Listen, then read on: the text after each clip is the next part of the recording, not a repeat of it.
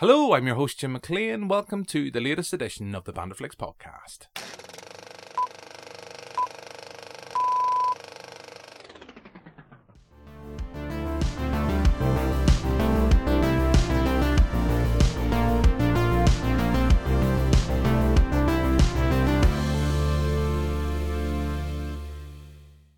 I'm joined now by David CBG Campbell from Could Be Great Productions, and we're going to be talking now about, well, something I'm really excited about the fact that Danny Boyle is going to be the next director for supposedly Daniel Craig's last outing as 007. So, David, we've had you on the podcast before. We were talking the last time about how great it was that Daniel Craig is is back. Now we've got Danny Boyle being confirmed as the film's director. So, as you sit here before me now, are you an excited man by this prospect of Boyle with 007? Uh, I, it's it's kind of early days to say if you're excited about something as sort of small as I mean, a lot of people. As small, you should be sitting here ecstatic. I am gen- genuinely, I am really, really excited about this because I love Danny Boyle. But and I was so disappointed when you just looked at me as if to go, "Yeah, it's okay, it's all right, it's good." I, I'm of the opinion that the the director of a Bond film is is not as important a job as uh, Barbara Broccoli and Michael G. Wilson, who've been producing Bond films since I think Michael's been involved since Roger Moore, and I think Barbara Broccoli took over from her father uh, late into Roger Moore, or and then into. Uh, Timothy Dalton. Timothy Dalton. Uh, thank you. uh, so, I mean, they are sort of the the overseers of Bond. They everything I think gets filtered through them. So scripts, directors, the music, everything is is their baby because it's been their baby for so long. So yeah, Danny Boyle is going to obviously bring his his style, and he's got his own writer on board, uh, uh, John Hodge, who wrote Trainspotting 2 and Trainspotting and a few other things. I think Danny Boyle, Trance, I think was involved in as well, a few other things. Um, so I feel you, obviously you're going to get the Danny Boyle mark as you get with, you know, every other direct. Sam Mendes, you can see Sam Mendes in uh, Skyfall and Spectre. Uh, so I think, yeah, it's exciting, but it's not as exciting as, say, finding out. It, for me, it's more exciting to find out who's doing the next theme song than who's directing because Bond has a certain style that I feel transcends a director. And it, you just look at a Bond film and you go, that's a Bond film, not that's a Danny Boyle or a Sam Mendes film. Well, when it's Danny Boyle, you know it's going to be Underworld doing the next Bond theme. I I'll tell you why I'm excited, and then you can come back to me and and see. I just think Sam Mendes, and I will, we'll we'll look at this because we'll look at the the directors that have been at the helm under Craig's tenure. I think Sam Mendes did a great thing in, in turning Bond back to that classic Sean Connery era. Like, especially, I know, you know, we can talk about it if you want, talk about Spectre, particularly the train sequence that remind me from, from stuff like From Russia with Love, which, you know, is an underrated Bond, in my, in my opinion, anyway. And I think, in a way, it was a good and a bad thing. I think Sam Mendes is a really talented director, but this kind of, this nostalgia to make Bond relevant, I think, has probably done him a disservice. That's why I think this is why I'm really excited about Daniel Craig because I want to see that frantic energy. Like you look at any film he does, his cuts, his style, they're frantic. You know, I'm not going to say I want Daniel Craig's Bond to be like a, a, meth head or, you know, anything like that, hooked on heroin and, and living in Edinburgh, anything like that. I don't think we're going to get that. But there's always this energy about his films. Like even, you know, Steve Jobs, which I know some people don't like, I absolutely adore. I I just think there's so so much style there. Mm. When so many people wanted, you know, another the social network. They wanted the social network part part two. We didn't get that with with Steve Jobs. We got something completely different, and that's why I'm excited. But I'm also a little disappointed because this is well, I think he's more or less said it that this is going to be Daniel Craig's last time as Bond. He's getting on a bit, and I just maybe wish this was maybe two films ago. As much as I love the Sam Mendes stuff, as much as I love those films, I think this injection for the Bond franchise could be a good thing with Danny Boyle. See, people always sort of focus with Sam Mendes. They sort of focus like Skyfall was. You know, he took Bond and sort of reinvented certain aspects of it and took Bond back to his roots. Like literally took him back to his childhood home. Spoiler. Uh, and um, but then everyone kind of forgets that yeah, Spectre had its moments, but overall, its plot is very weak, and it has that Star Trek Dar- Into Darkness Khan reveal where you just say the villain's name and expect it to matter to the people that are in the film when it doesn't. So, I mean, like, a director like Sam Mendes did one fantastic Bond film and then one that was quite subpar. So, I, I mean, Danny Boyle, great director. I'm kind of a little bit glad that he's just getting one shot because he will put everything that he's got into the one film and it'll be hopefully a great Bond film and a great way to see Daniel Craig off because no real Bond gets to have their big send off film. Most of them, I think, sit down and do a Bond film and then it's announced that they're leaving after it comes out. Whereas this one has been like on the cards as Craig's last Bond film from the get go. So, I mean, like Sean Connery, he went away, came back again, and everyone was like, oh, Sean Connery's back. I'm going to do one film. Oh, never mind, Sean Connery's gone. Roger Moore, he just got very old for it. He was like 64 or something when he did his last Bond film. Um, Timothy Dalton only got two turns as Bond. Uh, George Lazenby got one. You know, Pierce Brosnan, I think he was a product of his era because you were getting into the late, to, like early 2000s when everything was going a bit sort of, you know, sort of underworldy with like, you know, you put way too much terrible CGI in and you try and just up the stakes every single time. Let's put an invisible car in this one. So for for Daniel Craig, they went back and sort of they got rid of gadgets. I think the most advanced gadget he had in that has in that film is a car with a defibrillator in it, and uh, they sort of brought it back to its roots. And you know, they did Casino Royale, the first Bond book that was never properly adapted. So you know, Craig was a Bond that got a proper start, basically blank slate, and it'd be nice if he gets a nice end as well, a wrap up to his little stint as Bond, and it'd be a nice sort of like package where you could look at it and go, yeah, he started strong, and then there was Quantum Solace. And then it was Skyfall, it was strong, and then it was Spectre. And then he had his last film, and it was the best one yet. Yeah, I agree with you. As I, I agree completely with what you're saying that no Bond gets the send off they want. Um, you know, we even look at Spectre, the, the finale of Spectre, you know, the final sequences does feel like Daniel Craig kind of, right, this is me done. And I know at the time when he finished it, he said, I'd rather slit my wrists than do another Bond. There's, there's things that you, you've mentioned there, like the Bonds, they've always kind of reevaluated themselves. They've always kind of retooled themselves to reflect kind of what's going on. We've seen the whole thing with um, Casino Royale was was taken on when when Bourne was reigning supreme and those kind of high kind of tension action sequences. And this was a, a blonde Bond that got bloodied. You know, this was it was rough, it was tough. You know, I I absolutely love Casino Royale. I, I think where where Daniel Craig has suffered is in what writers have tried to do and this kind of idea that each bond should be standalone was the kind of it was this another adventure for 007 and you know what happened before the women he slept with everything. That's all kind of like it's a to Z and then we, we go back to A again for the next bond. With this writers tried to be clever they tried to kind of almost you know dare I say expand the Bond universe and you know well remember what happened at the last film. Oh, remember Quantum, right? We're going to have this, and we can't really have Spectre now, so Quantum are going to be the big bad guys. And then when everyone loved Skyfall, they do well. We'll we'll use kind of Spectre almost as an epilogue to, to to Skyfall, and we have all this. Well, we'll retrofit that. Remember when we said Quantum were the really big big bads? They weren't the really big big bad. Spectres here, and remember all this stuff from the old Bonds. We'll bring that back. I think Bond should be standalone. I think there's just like this this an acceptance, you know, when we read the books and we watch the films that right that is Bond has started, it is finished. The next film Bond will be on a completely different venture with uh, different ladies fighting different villains. We don't need to have, you know, you can have knowing callbacks. You know, I think the the Dalton Bonds were really good at that. Where I think there was one of the really I can think of I think there's a small callback in License to Kill that uh, there's a reference to the fact that Bond was married once. I can't think. Maybe you mean you are the Bond aficionado here. Maybe you can think of that I'm talking completely gibberish here. But that's why I'm kind of hoping. I'm hoping.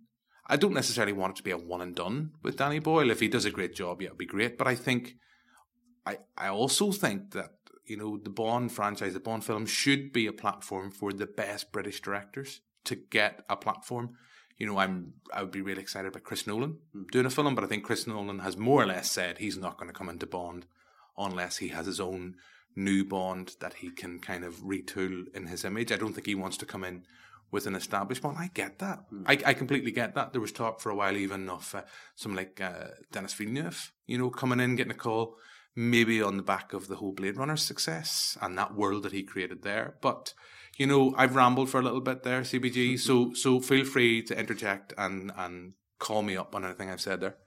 Well, uh, yeah, in uh, yeah, so License to Kill, they reference the fact that Bond uh, was married.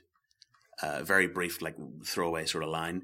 There's a sequence. I don't know if you remember the start of um, uh, For Your Eyes Only, Mhm. which is a Roger Moore film. Uh, there's a sequence at the start. It's the, it's the cold open, actually. Uh, Bond is visiting the grave of his wife, and uh, then uh, Blofeld attacks him with a remote control helicopter, and he picks up Blofeld with a helicopter and dumps him into a chimney. Mm. And it's a very bizarre sequence. And at one point, I think Blofeld offers to buy him a delicatessen, which is something to do with the mafia, I think, from what I understand. But I don't really. What, why have they turned Blofeld into a mafia godfather type? almost a Doctor Evil type character. But I remember that sequence. Yeah. I remember that sequence of him being dropped. I don't remember him visiting his his late wife's grave. But I mean, that's that's just me. I mean, I think Bond should be not one and done, but each each it should be episodic. It should be like each you know film is its own. It's a start, its middle, as an end. Feel free to do callbacks, but you don't need, and that's where Quantum of Solace and that's where I think Spectre both fell down in the fact that they tried to be sequels to really popular Bond films. Mm-hmm. Like Quantum of Solace, I think starts pretty much right after the end of Casino Royale. Spectre maybe doesn't do that, but Spectre does have a lot of callbacks. You know, the fact there's M had passed away. Spoiler in the end of well, we're not saying which one. M had passed away at the end of Skyfall, and we we see that then being revisited at the start of Spectre. Mm-hmm. You know, we're talking here about Daniel Craig. I know we've talked on this subject before. How do you feel as of right now? Daniel Craig's tenure will will be looked at in the grand spectrum of of the Bond franchise. Without a doubt, he's probably the most box office, the, the, the most successful at the box office. But how do you feel as someone who is a Bond fan hmm. right now? Okay, we can't really judge the Danny Boyle stuff, but how do you feel the blonde Bond will be, be looked upon in your eyes as his time as 007? Well, uh, well, when Daniel Craig was first cast, there was that famous movement, you know, Craig not Bond, because everyone was against Pierce Brosnan being recast by what they saw as a as a blonde pretty boy. Because Bond, Bond's not blonde; he's got dark hair, like he's dark browns. Like that doesn't really matter. Uh, the the the quintessential things that make Bond Bond are qualities that Daniel Craig is reflecting in his performance. I mean, I can't say I'm an expert in the books. I've only read a handful of them at this point because I'm a really bad reader. Uh, but he's he's harking back to sort of the more brutal book Ian Fleming classic Bond, where he's very unattached to things. I feel like Pierce Brosnan was too emotional and attached in some of his performance. Uh, Roger Moore was obviously very good at being sort of that unattached, you know, male chauvinistic. That was the thing at the time, really. I mean, Daniel, Craig is able to do that thing where he's unattached to his female uh, compatriots, but that's because they give him a reason to be. In Casino Royale, you know, all that stuff goes down with Vesper, and it makes him go from someone who thinks he can be happy to just cold. By the end of the film, he is just a cold husk of a of a person because of what's happened to him, and that means that you can move forward then and say that oh, that's the Bond that's earned his his cold nature. You know, he's earned his number. He's he's earned the the theme music, which he doesn't get until the very end of the film. You watch the whole Bond film and you go, now is when they play the music. Nope. Now when they play the music? Nope. Oh, they played it at the very end. Okay. So I feel, um, yeah, Daniel Craig is going to be looked at as the Bond that sort of, as you said, he's sort of Jason Bourne, James Bond a little bit, which was totally reactionary at the time, but it works.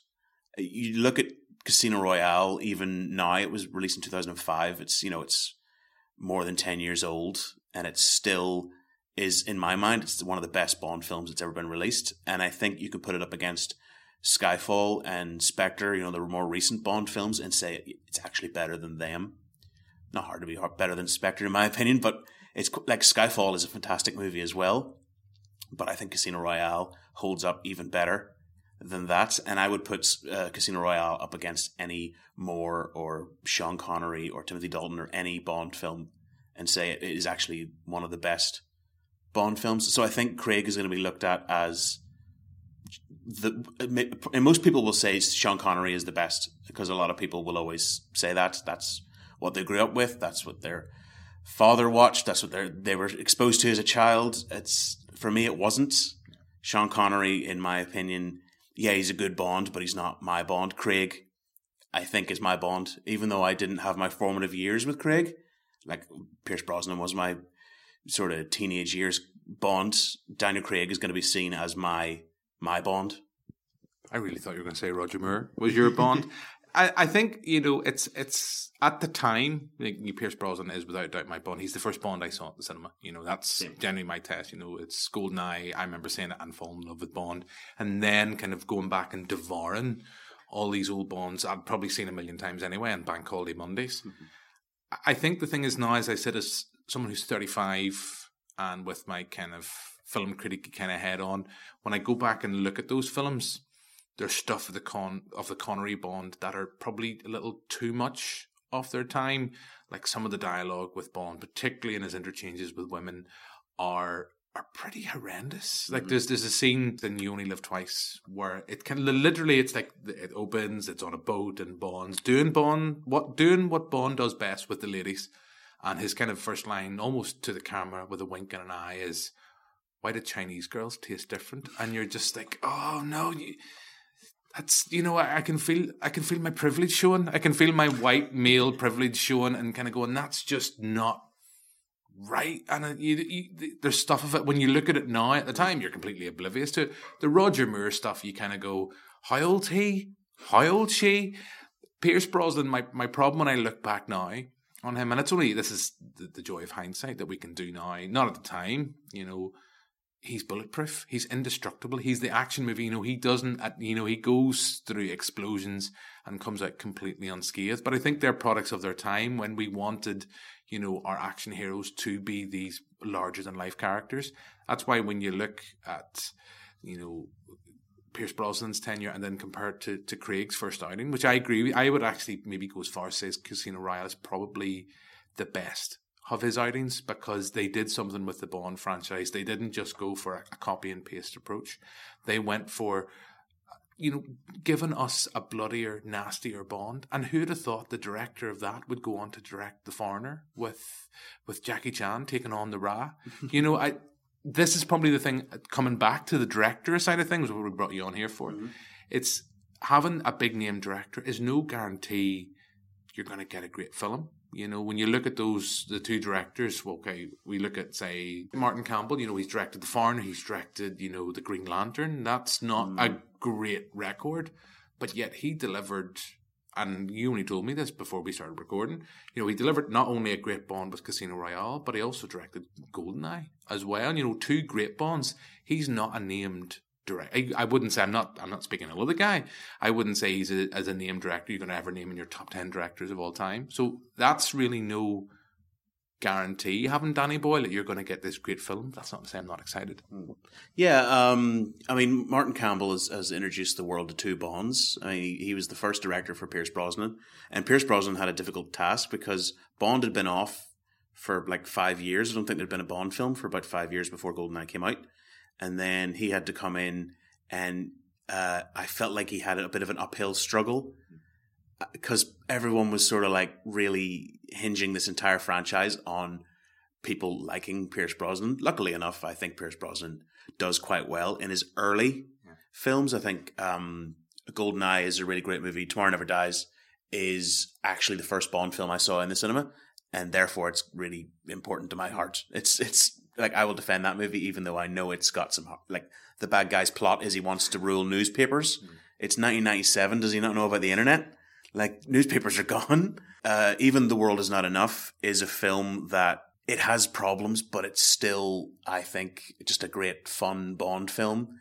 And then things start falling apart with Die Another Day, and by the end of Pierce Brosnan's run, it was sort of like yeah, it's time to put him out to pasture almost as, as Bond. Um, and then Martin Campbell came back again and helped them reboot their franchise again. It was like a a three or four year stint without a Bond film, and then they bring back a new Bond, and again uphill struggle, make the audience fall in love with Bond all over again, and they did. And I can remember watching Casino Royale for the first time, and that whole opening chase sequence through the construction site is one of the best Bond opening sequences, and possibly one of the best Bond action sequences of all time. Yeah, it's it's not even like you mentioned that sequence.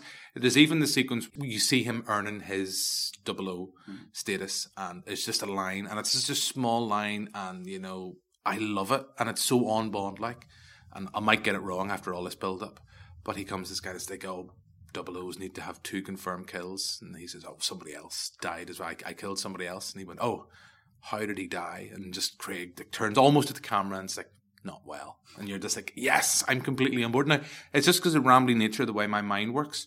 You've mentioned the world is not enough. The mm. world is not enough gets a kicking by so many people, but I actually have such a love for it. Yeah. As a Bond, yes, it's nuts and bolts, but I think it passes so many the Bond test. It's got a good villain in Robert Carlyle.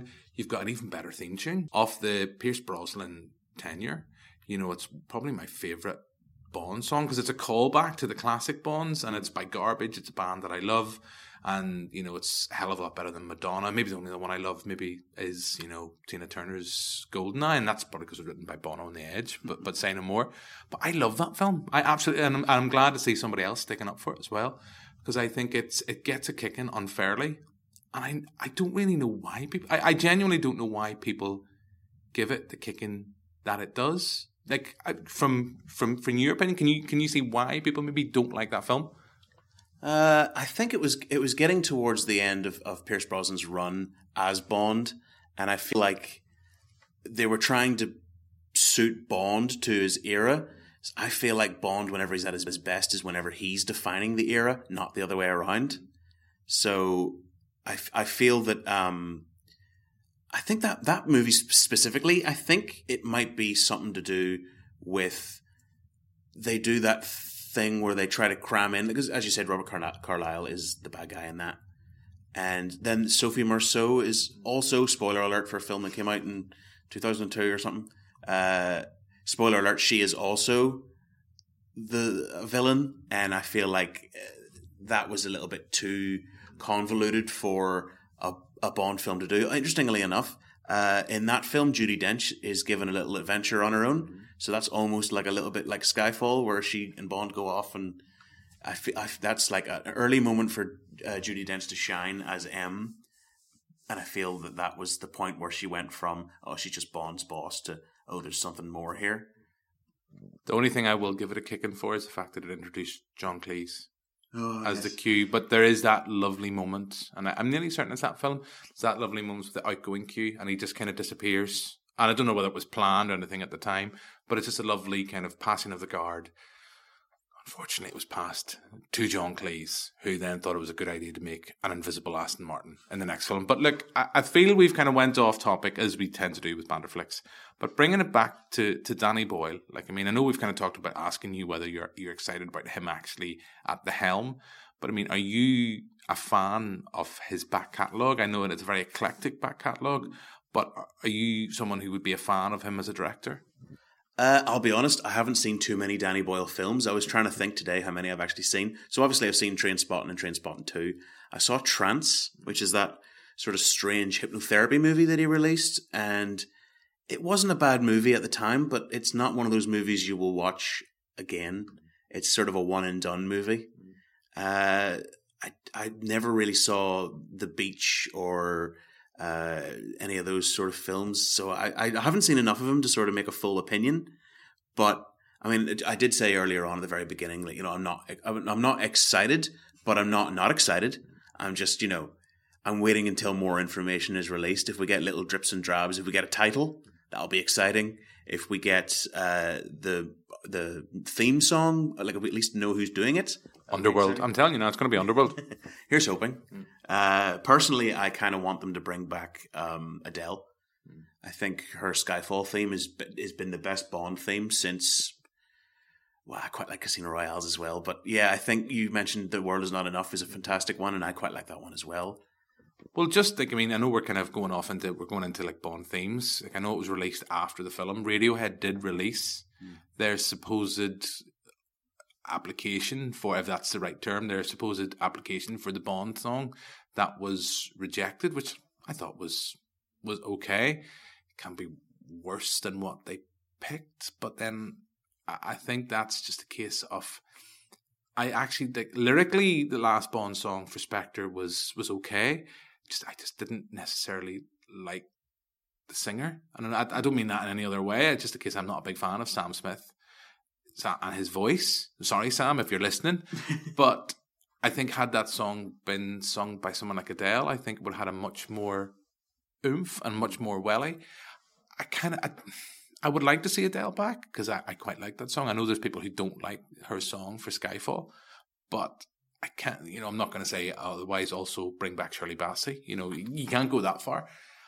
I I still think Bond should be edgy. This is this is why I'm really excited about Danny Boyle because there always should be that edginess, and I hope from start to finish that's reflected. I'm not going to say like he's hopefully not going to pick some completely weird kind of dance, kind of dancey, and that's not going to happen. The Broccoli's are not going to let that happen. But I just want to, Adele. As much as I love that song, it is very safe. People like Adele. It's a well written song. It's going to be good. Hmm. Um, Sam Smith was a bit of a risk, but at the same time, I don't think it paid off. I would love to see something like Radiohead or something like that, something a bit cool, just to kind of because I'm just thinking about this again. I apologize. You've never really properly dealt with my rambling nature, CBG, during podcast recording. Like when Bond came back, we were talking earlier on how about he had to compare with Bourne. There's nothing really, unless there's something drastically obvious I'm missing right now, other than like the Fast and Furious stuff. There's nothing I can think of that that that Bond of late has to really kind of compare itself to. That has to re kind of react to. You know, it's almost a sense that this Boyle Bond will be reacting to Spectre more so than you know what else is out there. I, maybe I'm talking gibber. It just it's literally just been a, just a lightning bolt moment in my head. Maybe I'm talking, as I say, nonsense. Yeah, um, well, uh, there was that whole thing, I think it was about a year or two years ago, where they were talking about a Bond cinematic universe because everything needs a cinematic universe nowadays, yeah. which worked out well for Universal. But, you know, I think Marvel has sort of, despite the fact that I actually really enjoy almost every Marvel film that I go to see, a couple of exceptions, but we'll get into that. Um, Marvel have kind of ruined movie franchises a little bit because everything needs to have a universe now. So I'm worried that Bond is gonna they're gonna turn around and go, let's have a Moneypenny solo movie, let's have, you know, other double O agents. I'd be open for that. Mm. But I feel like you're gonna saturate it, and if it's gonna turn into Star Wars where you get a new Bond every year and you're gonna dip in quality. And I'm I'm kind of concerned that's the way it's gonna be. If they want to expand Bond in that way, I feel like they should go with a Netflix or HBO series rather than and maybe focus on other double O agents, not Bond. Mention Bond, maybe have a cameo appearance by Bond in some way, shape, or form, but you can still enjoy that universe, those those secret agent adventures from MI6, without having to just oversaturate the market and make people just bored of Bond because that's the good thing about Bond only being every two to five years, depending on how long he's been away, is that you get excited for the next one because it's such a long wait and waiting is part of the fun of being a Bond fan because you literally have to wait. Whereas if you're a Marvel person, you get three of the damn films a year. Well, what you really need is the return of James Bond Jr. And you can have references then to James Bond Jr.'s uncle. And I would quite like to see James Bond Jr. back kicking scum across the world, but that would that would just be me. Like I kind of feel we've kind of talked quite a lot. I, I feel I need to to draw this interview to a close, you know, and I'm going to ask it's it's the loaded question, but I kind of feel, and I feel I think the last time we had you on, we maybe touched on this. This is Bond's last outing. Now, at the time, we all had our names when when Bond was replaced. The last time, everybody had their name, and oh, it might be Hugh Jackman, it might be this, it might be that. So we know whoever you probably think you want to be Bond will probably not be Bond, it'll be someone we've never heard of. Which I think is a really good thing mm. for the Broccoli's because I think Bond shouldn't be a named actor. I think Bond should be someone who that actor then becomes Bond, and then when we think when we think of Daniel Craig now, we think of oh well, that's Bond. He's in like stuff. He's a bit part player in Tomb Raider. He's in Layer Cake. He wasn't a big name actor, and suddenly he has become A list gold. Uh, okay, maybe his rules outside Bond haven't been great, other than Logan Lucky, but that's another thing. But in my rambly way, who, as you sit here now, we're talking about Boyle. Boyle is definitely directing the next Bond. After that, this is Bond's last, you know, swan song. This is Daniel Craig's swan song as 007. Who, right now, if you were sitting, if you were the casting and saying the Broccoli's were here in this room, guys, this guy, he's going to be Bond. Uh, well, Apart from yourself. well, yeah, I'd love to be Bond, but I mean, I'm probably more of a Q, to be honest. Just here's a belt that explodes, go away.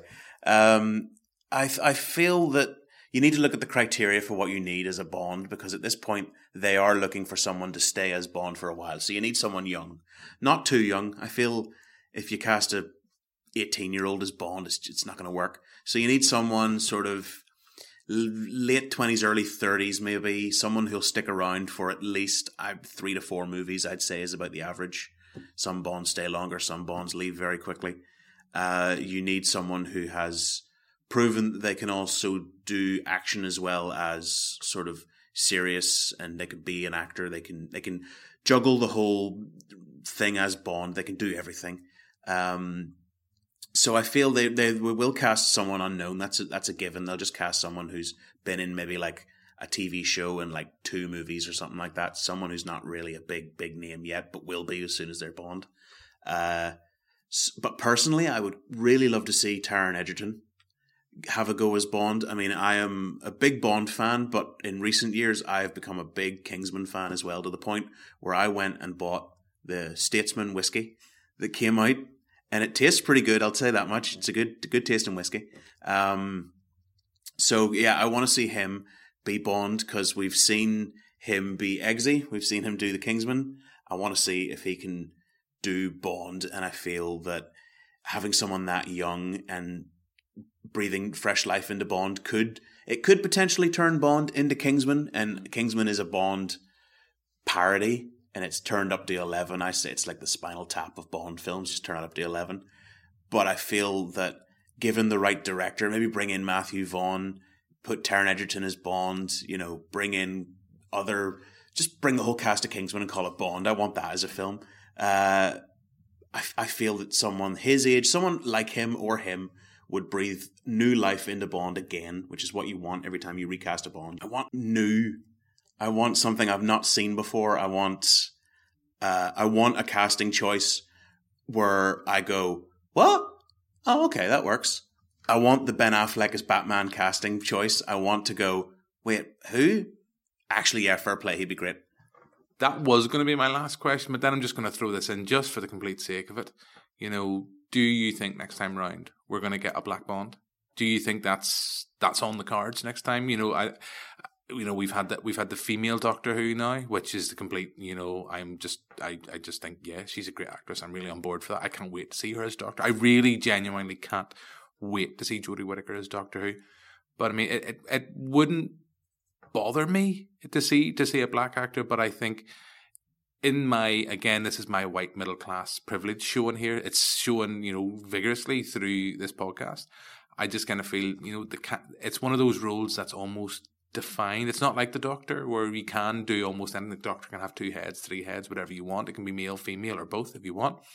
But I get a sense we'll probably never get a, a, a black bond. Uh, it's not doesn't bother me either way. But would you be surprised? Just when you're saying there, you want to be surprised. Mm. Would that be the surprise you'd want? Just making you putting you on the spot and making you feel really uncomfortable. Yeah, um, oh, it's not an easy question to answer without coming across as you know white privilege. Uh, yeah, um, there was that rumor a, a, year or so ago where everyone was like, "Oh, Idris Elba is going to be the next Bond. Daniel Craig's not coming back." Um, I'm resistant to it, and not because I don't want to see a black James Bond because a you know of race reasons. I mean, I've I've, I've never seen someone made someone so uncomfortable in quite a long time. I want um, I want to explain that I I saw this tweet the other day, which was by uh, a black guy complaining about changing the race of characters so that there's more black superheroes, more black uh, heroes and a black James Bond even.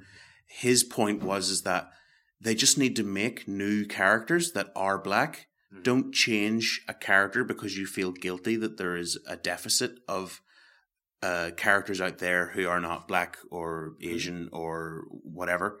Uh, you know, make new characters. I mean, the, one of the reasons that Black Panther has made a billion at the box office is because the, there's a whole bunch of people, like a whole, and well, race. There's a whole race of people out there that have no heroes to look up to.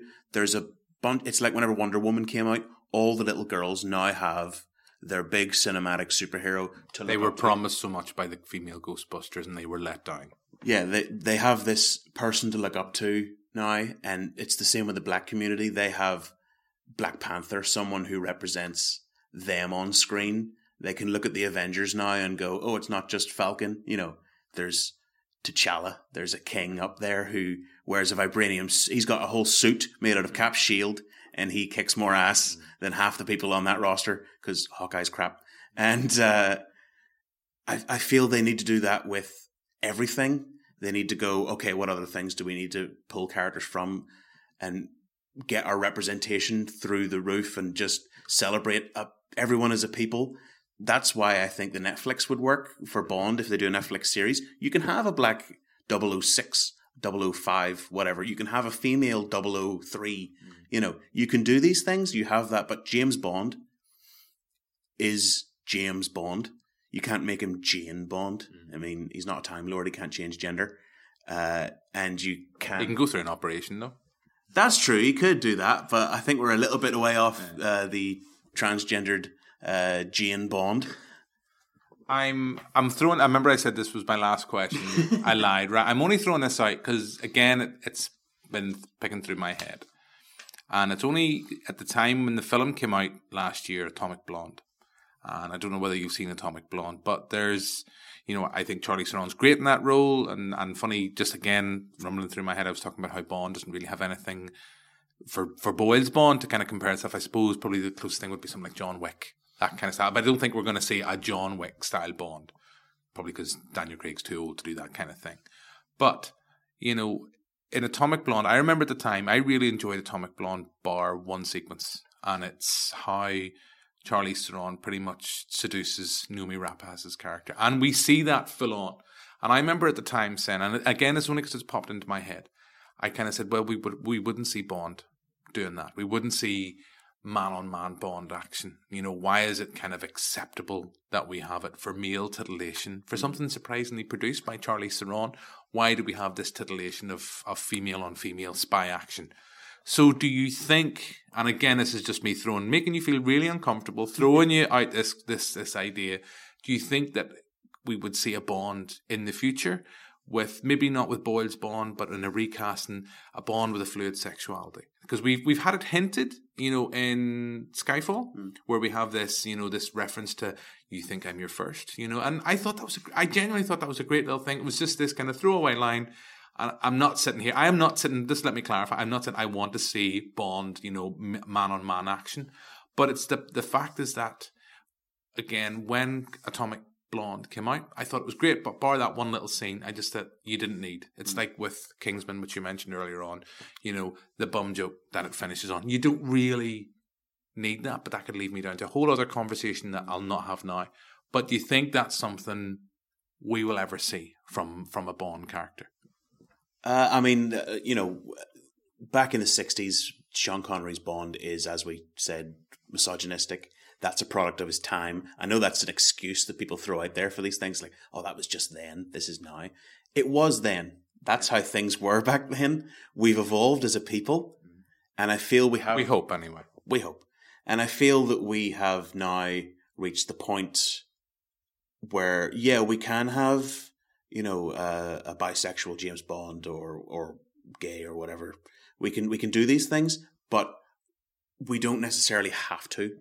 We can use other characters and create new things. And you know, we could have like Atomic Blonde is a female James Bond. She's a female agent, uh, kicking ass, taking names, uh, and and we didn't need to use another franchise's name for that film to get attention, to get people coming to see it. All it needed was a, a great actress playing that role, uh, a great director. I mean, it had one of the two directors from John Wick, and it had great action sequences. The thing that drew me into that film was the trailer. I think they had an extended trailer where it just showed you one of the sequences, one of the fight sequences, like about 30, 40 seconds of that. And I saw that and went, oh, it's female John Wick. I'm in. Uh, you you don't need to create representation in something that already exists. You need to address the representation issues and start coming up with new things to fill those holes. And, uh, you know, well, you, that was poorly phrased. Uh, you, you need to sort of fix the problems that exist and don't fix the problems that don't exist. You know, a white, a white bond is not a problem, but having no representation is a, pr- a problem.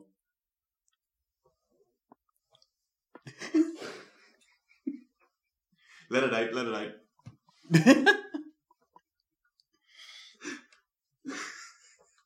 Such a child. right, okay. On that note, thank you very much. I think that's a perfect note to finish this this little interview. Uh, thank you very much, and we shall look forward to the next Bond when it's out in November next year. So that pretty much brings this podcast to a close. Thank you as always for listening. We'll be back soon with another episode. If you can't wait until then, don't forget you can check out our website for our complete back catalogue. But for now, until our next episode, goodbye.